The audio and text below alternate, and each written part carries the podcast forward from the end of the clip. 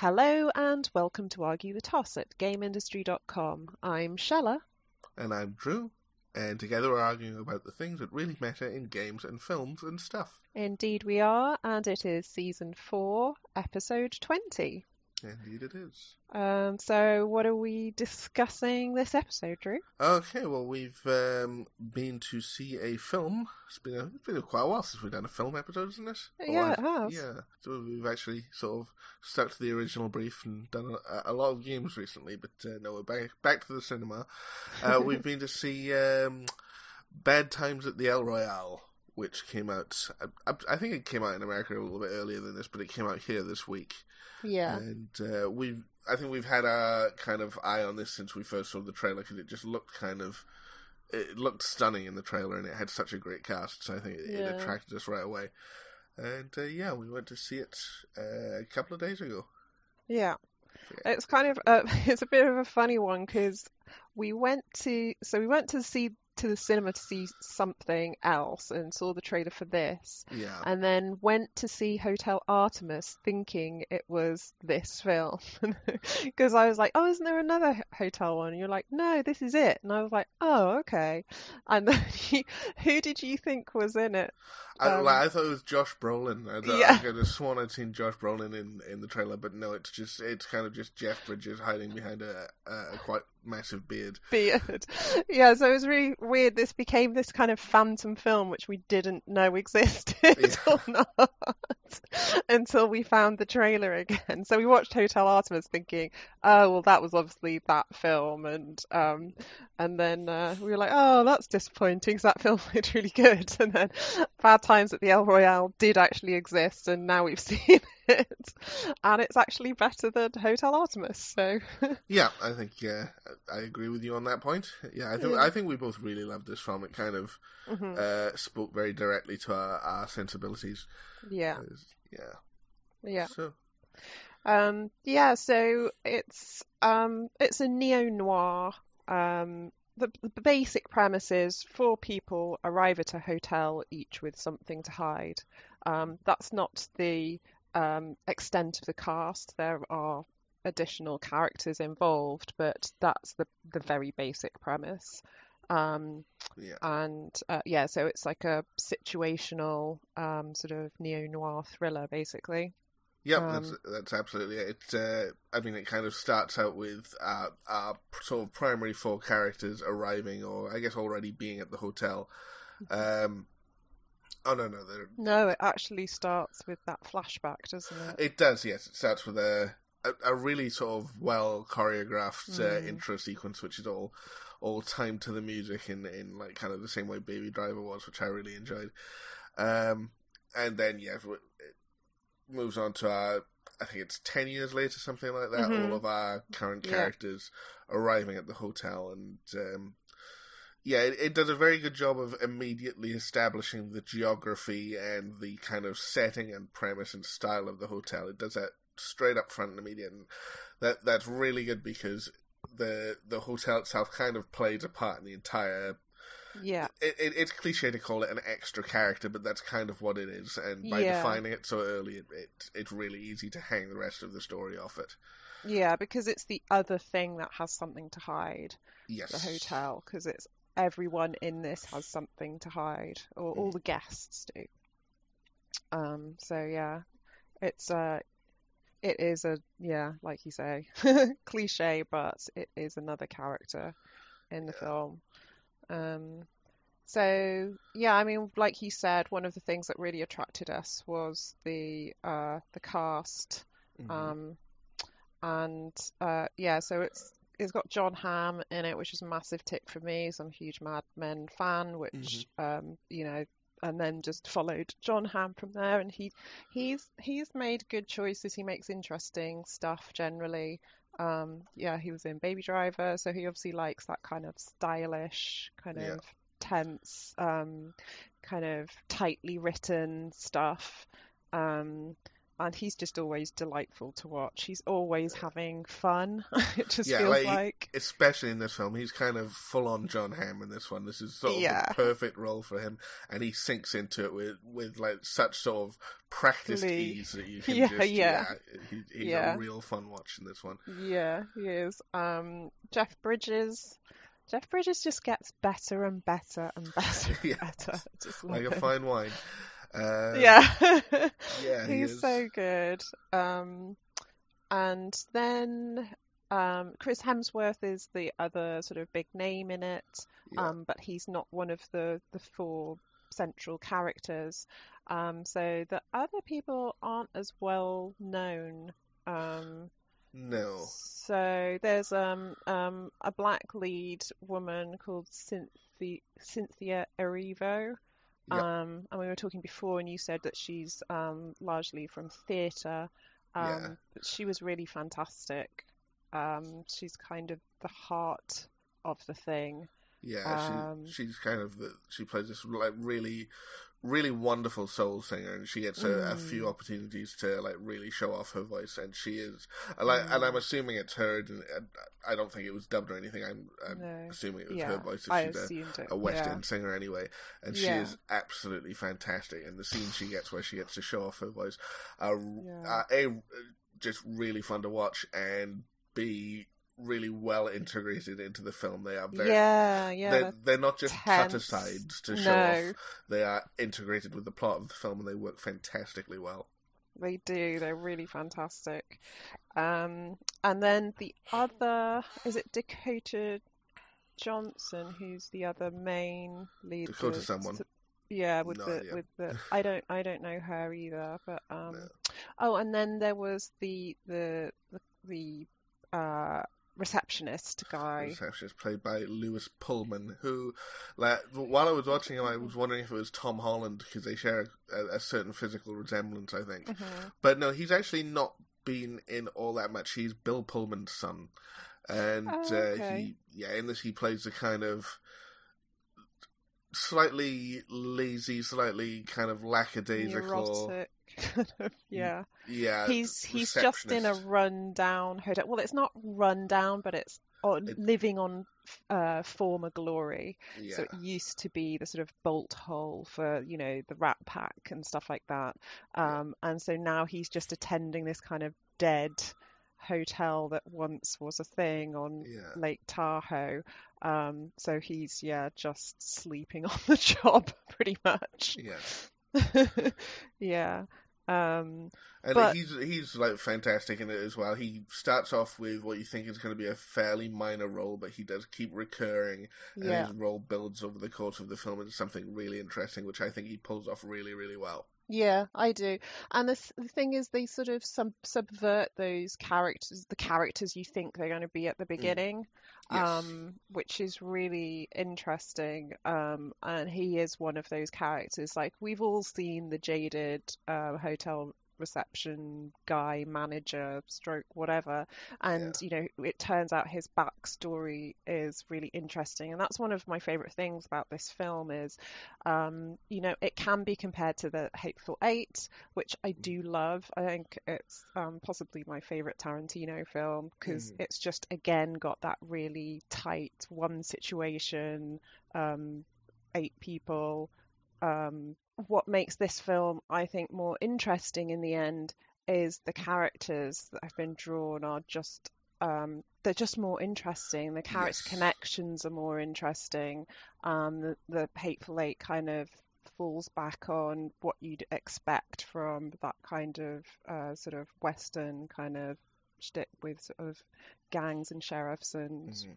whatnot. Whereas this is you you don't know who they're going to be because when one character's revealed fairly early on, um, you're like, oh, okay. And it's like, oh, so what does that make the rest of these people? Because you you think that they've all got a connection somehow, and yeah, so it starts um, sort of colouring uh, your expectations as each character is revealed, and I just thought that was really interesting. Um, and yeah, it's directed by Drew Goddard, who you know has uh, pedigree, shall we say, Mm-hmm. uh, when it comes to good writing. And I think that it's clear that he approached this as a as a writer. I think. Um, yes. Yeah. Yeah, exactly. And it's sort of very well structured in the way it does its reveals and the way that hmm the, the film ultimately ties together in something that is earned and believable by the earlier plot, but still completely unexpected, not quite where you thought things were going to go.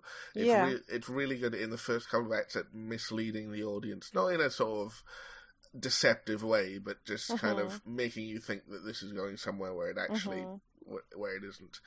Yeah. And yeah, it's just very well structured, and and the thing is, it's it's sort of a more relaxed watch. It's something you can get partly because of the aesthetic of the Royale, which is just really fantastic, and the way it's shot and the way it's very sort of a, a comfortable thing to watch. You Mhm. can relax in it in a way that you can't in the Hateful Eight, which is kind Yeah. of. It, it kind of out of necessity, sort of saturated in that Tarantino sort of edginess and and you know he wants to get his badass moments in there. Yeah, El sort Royale of much impending kind of carnage. Yes. yeah, this is yeah, it's much more yeah, like you say, sort of laid back. It's much more lounge, which is the aesthetic and Mm. everything. It's yeah, that sort of that mood. Um, yeah, and um, in terms of um, yeah, well, do you want to talk more about the characters before I sort of jump on? Yeah, yeah. Um, oh, it's going to be hard to talk about the characters specifically because this is a film because everybody's got something to hide. Um, it is quite difficult to go into things too much Yeah. without revealing things. I, I mean, when we were talking about the sort of uh, the actors that appeared in the film, I think we didn't kind of describe what their characters uh, Mhm, were at the time. So, so we can start with sort of Jeff Bridges, who I think is the closest thing that we get to a protagonist. Um, he he so he sort of um, begins uh, as uh, he. We we see him just kind of standing in the parking lot at the beginning, and um, the well, what's her name? Of this whole singer character, uh, Darlene. Darlene. Yeah, Darlene. She just kind of interrupt interrupts him and brings him out of kind of like a haze, and they have a, a kind of uh, back and forth conversation. He play he's a priest who is uh, checking into the um, the Royale for reasons unknown. I think they're all kind of reasons unknown or reasons that they're not quite ready to admit. Mhm. Um, and yeah, it's just he does he does that so well. He has the sort of the kind of with a, a big beard. and He's got those wise eyes, which he's kind of carried since like since the Big Lebowski. Really, it, it, he does a really good job of that. And when his sort of background is revealed, he does a really great job of kind of adapting one into the other and kind of. There is a reason that he can't quite split the two parts of his uh, his Mhm. sort of personality. It's yeah, it's difficult to talk about this without going into spoilers, but Yeah. uh, but he does it. I'd forgotten about that. Yeah, that's fantastic. Yeah, he does a, a really good job of kind of a character who is struggling with a duality which he he doesn't quite understand himself. Mm-hmm. Which, uh, yeah, I just Yeah. thought he's really fantastic in that. Yeah. It's a role suited to him.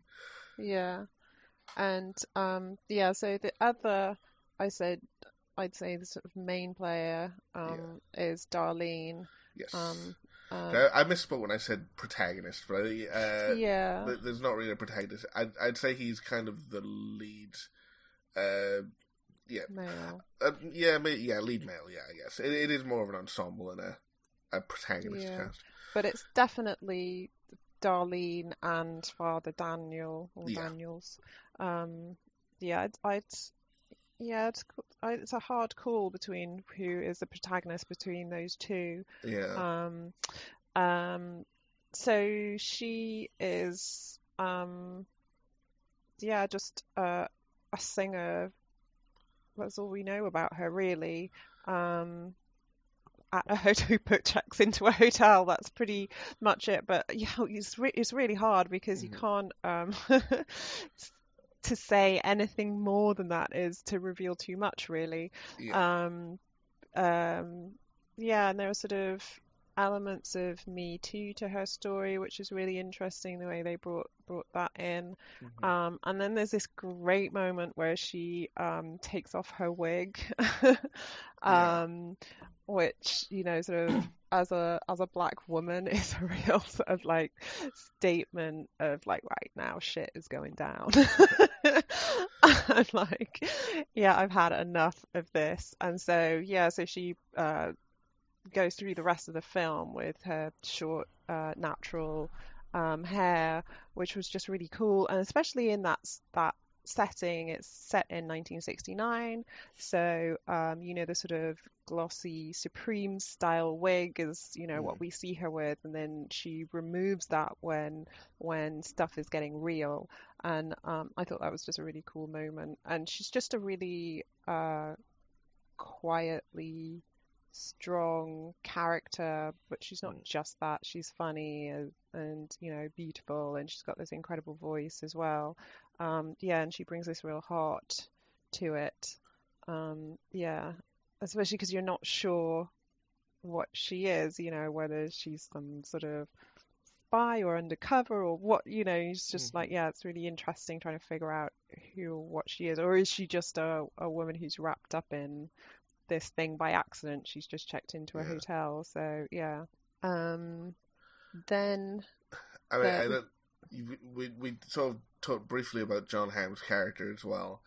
Um, yeah. He, yeah, he, it, it's weird to discuss his character because he kind of out. So he arrives at kind of after these first two as this very loquacious, very kind of talkative vacuum cleaner salesman. yeah, sort of And- southern, Yeah. southern gent vacuum sales. Oh, what, what is it? He, he keeps he, like he keeps His uh, accoutrement. his accoutrement. He keeps talking about his, his luggage, and luggage. his accoutrement. I've staked my claim there. Please do not mess with my accoutrement. accoutrement. And since when the the uh, the main characters originally arrive at the El Royale, it doesn't seem to be anyone there. Mhm. He sort of shows up and he kind of starts explaining it to them. So he's a, and he's very kind of he like steals the first uh, the first act. He is Mm-hmm. amazing at what he does. He just sort of the camera sort of just focuses entirely on him and uh, Jeff Bridges and uh, Yeah, sort of follows him around, doesn't it? Whilst they're Yeah, standing kind of- bewildered. yeah. And, yeah, uh, he's kind yeah, of he's larger just- than life, isn't he? He is, and he's just great fun to watch in in, in, in that particular scene and, and the follow ups that he has. hmm Yeah. Um, what was I going to say? Oh, I can't remember what else I was going to say about that character. Uh, yeah, so he, yeah, he's the one that actually knows the hotel, Yes. um, as well. So he knows the kind of history of the hotel. So he lays out that whole, uh, the sort of story of the hotel and how once it was, you know, this fantastic place and um yeah, and he's kind of nabbed the the honeymoon suite because, you know, the company's paying. So um yeah, so he's he sets that up, the kind of history of the hotel and Yeah. um, stuff, which is quite interesting. Um so um and then the sort of the last sort of of the four guests who arrive um, is um, a character and we don't know her name um, until later on. Um, and it's quite neat the way we find out their names is when they sign the uh, the guest register, yeah. um, which is a very sort of Tarantino-esque Mm-hmm. uh, way of finding something like that out. Um, it's quite neat, but she just writes "fuck off" instead of her name. So, um, and that's the Dakota Johnson character, and she's um, she's when she comes in, she's got the sort of Easy Rider style jacket. Um, so it's really interesting how the characters represent the era we're in. Um, and this is neo noir, and how um, you know sort of noir died in like 1958, um, 1958, 1959, um, and then it's like 10 years later, um, and so you've got these characters who are still in the 60s, but then you've got these characters who are like the sort of represent the hippie era. Mm. Um, so it's like this shift um, in cinematic terms as well. So I think it's really interesting. And she's one of those characters that represents this kind of new generation. Um, so she's sort of in flared jeans and the suede tassel jacket and stuff, and she's obviously very counterculture because she just wrote fuck off in the guest book, yeah. the guest register. Um, so yeah, so she's like the other half of the film and the characters. Um, so yeah, she brings that in at the beginning, which kind of plays out as the film goes on, and particularly in um, the the third act. Yeah. Um, which brings us on to Chris Hemsworth, and his character also represents that kind of um, shift um, from the era of the noir um, and the sort of the the sort of period of America we're in, where sort of basically everyone who was good is dead. so, so Martin Luther King and um, uh, um, President Kennedy, um, they're all dead by this point, and um, you know uh, Malcolm X and um, so he is like this sort of the he kind of represents the loss, the end of innocence of America. The summer of love is mm. dead, and it's moving um, towards the sort of um, sort of Charles Manson kind of era where the sort of um, the hippie movement has like this darker undertone yeah. um, and stuff. So I think it's really interesting the way they play with that. Um, of being a neo noir film, but also representing um, that shift. Um, yeah, in sort of cinematic periods as well is really cool. Yeah, um, I mean, j- just to to be specific about it, because I don't think you mentioned it, he plays like a kind of hippie cult leader, mm-hmm. which is yeah, which is it's kind of the sort of flower children sort of free love kind of hippie commune, but the, it's immediately apparent that he's kind of the dark heart of that, and he's kind of yeah. just very egotistical, and mm-hmm. it, it, the cult is primarily about him. Yeah, yeah, um, yeah, and he, I mean, I like I was thinking this when I was watching the film, and we talked about it on the walk home. Is um, like if this film had been made, I don't know, 10, 15 years ago, um, it would have been Brad Pitt in that mm. role mm. for sure. Yeah. It's like um, I could have seen Brad Pitt really kind of running away with that, yes. um, with that character and being probably more iconic. I mean, I like Chris mm. Hemsworth. Um, you know, he's very charming. Um, he looks good and all that sort of thing. But I just didn't feel he quite uh, sold it to me. Um, yeah. Yeah. I, I don't know. There right. was just something. He was just wasn't quite as charismatic as someone like a Brad yeah. Pitt would have been in in, in that role. But um, he's still a cool character, and he did a good job. Yeah, it, it's difficult for me to untangle him from the other stuff I've seen him in, which is basically just uh, Thor and Cabin Thor. in the Woods, where he always kind of plays. Oh, and, and, the Ghostbusters remake, which is fantastic. The sort of lunk. Uh, yeah, um, and he's just yeah, he's just this very kind of cheerful, friendly. Yeah. Kind of, that know, is the, the thing is front guy and i get the sense that that's what he's like in real life as well yeah like special features i so i I'm I'm sure he did a great job with what he was given in El Royale, but it just doesn't fit on him. Yeah, me. it's the, the darkness doesn't yeah. quite. Yeah, he's uh he's not quite there. yeah, can't no. quite bring it out. He's probably too nice. I think that you're right. That's what it is. He's a bit too kind of um.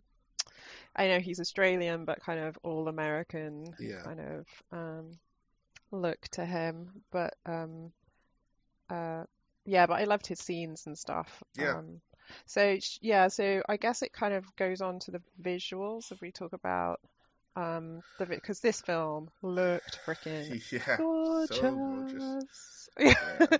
uh, it was absolutely lush. Um, the cinematographer is um, Seamus McGarvey. McGarvey. Okay. And Familiar so name, but I'm not sure what he's done.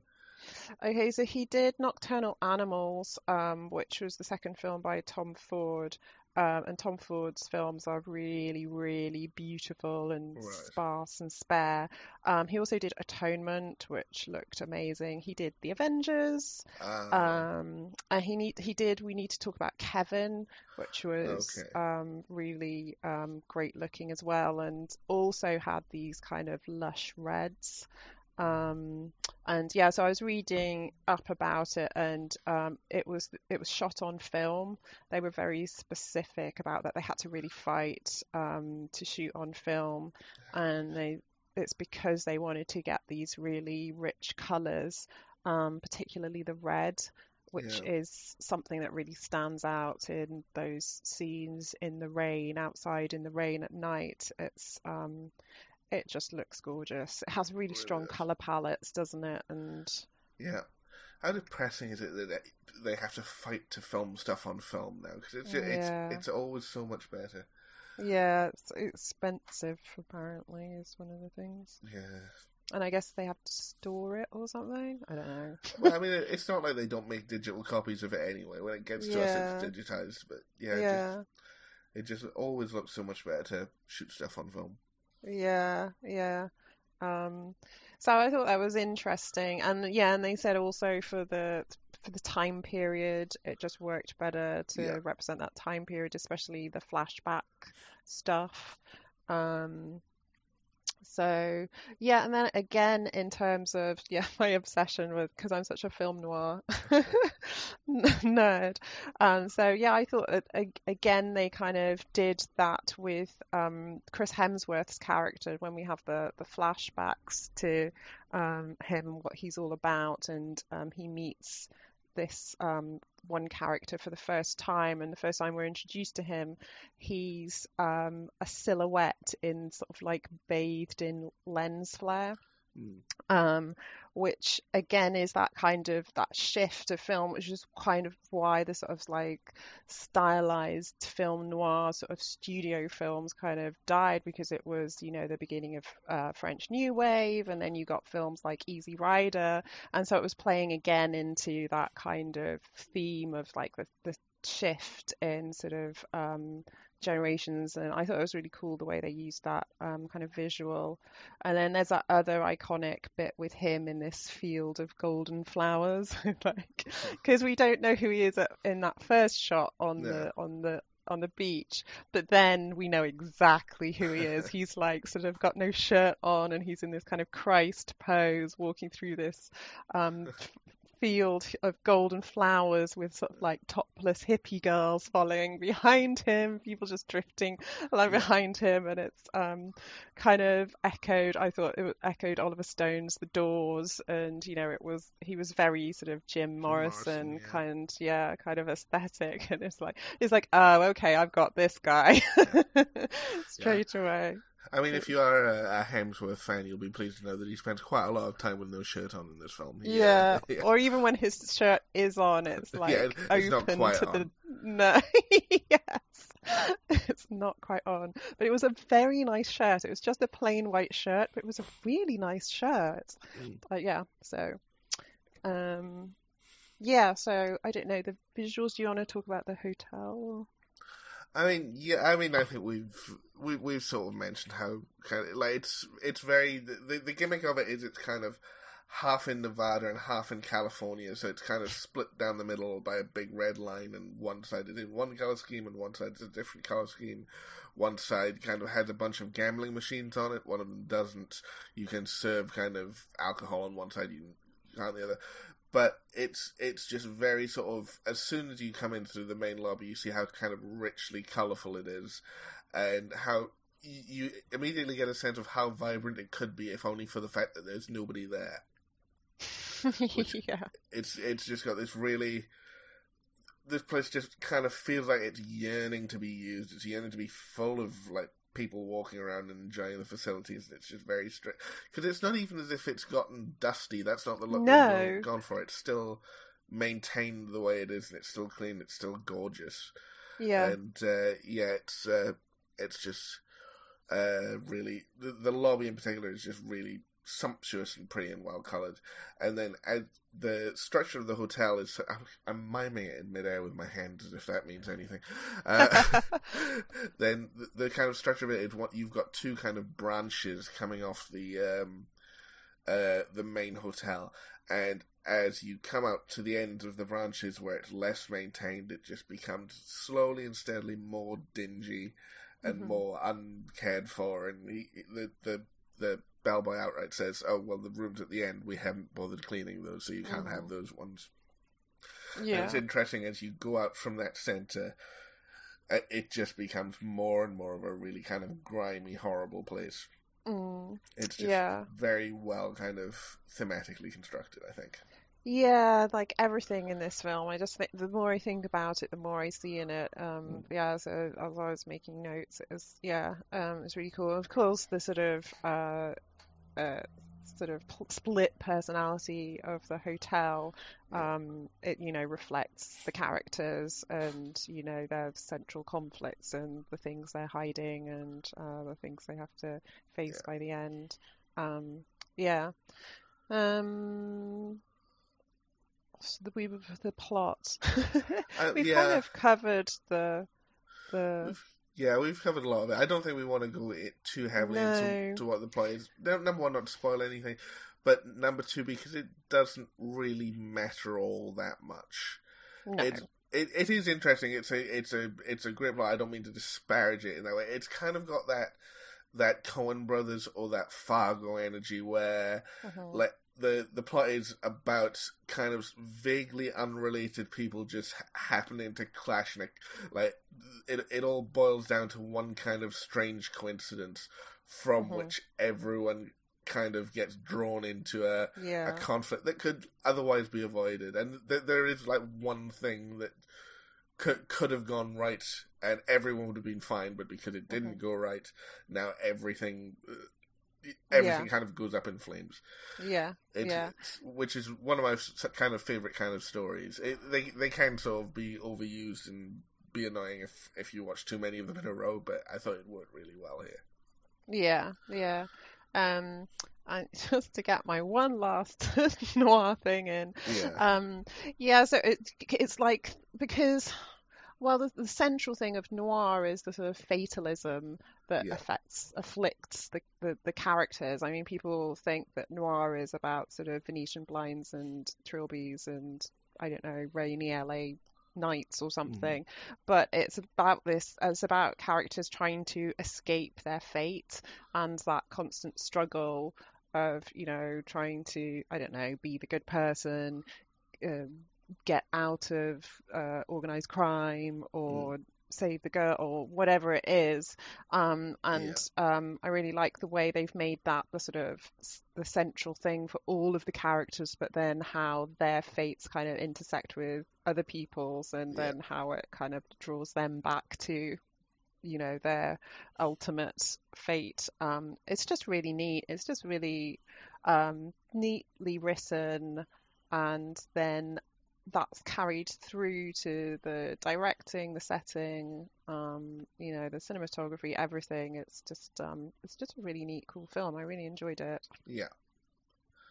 Um, yeah, like I, I really enjoyed it as well. I, I, I went into it expecting to kind of mildly enjoy it because I had sort of, I think, read mixed reviews, and I hmm. was taken off guard by how much I really liked it. It, it does kind of suit my tastes very specifically, so I think I, I would yeah. enjoy it more, more, than a lot of people more would. More than average, yeah, yeah, me too. I mean, this is my jam. It's just yes, like exactly. this is my kind of film. But yeah, so. it's really well made, and uh, yeah, I, would recommend it to anyone who sort of likes neo noir or um, yeah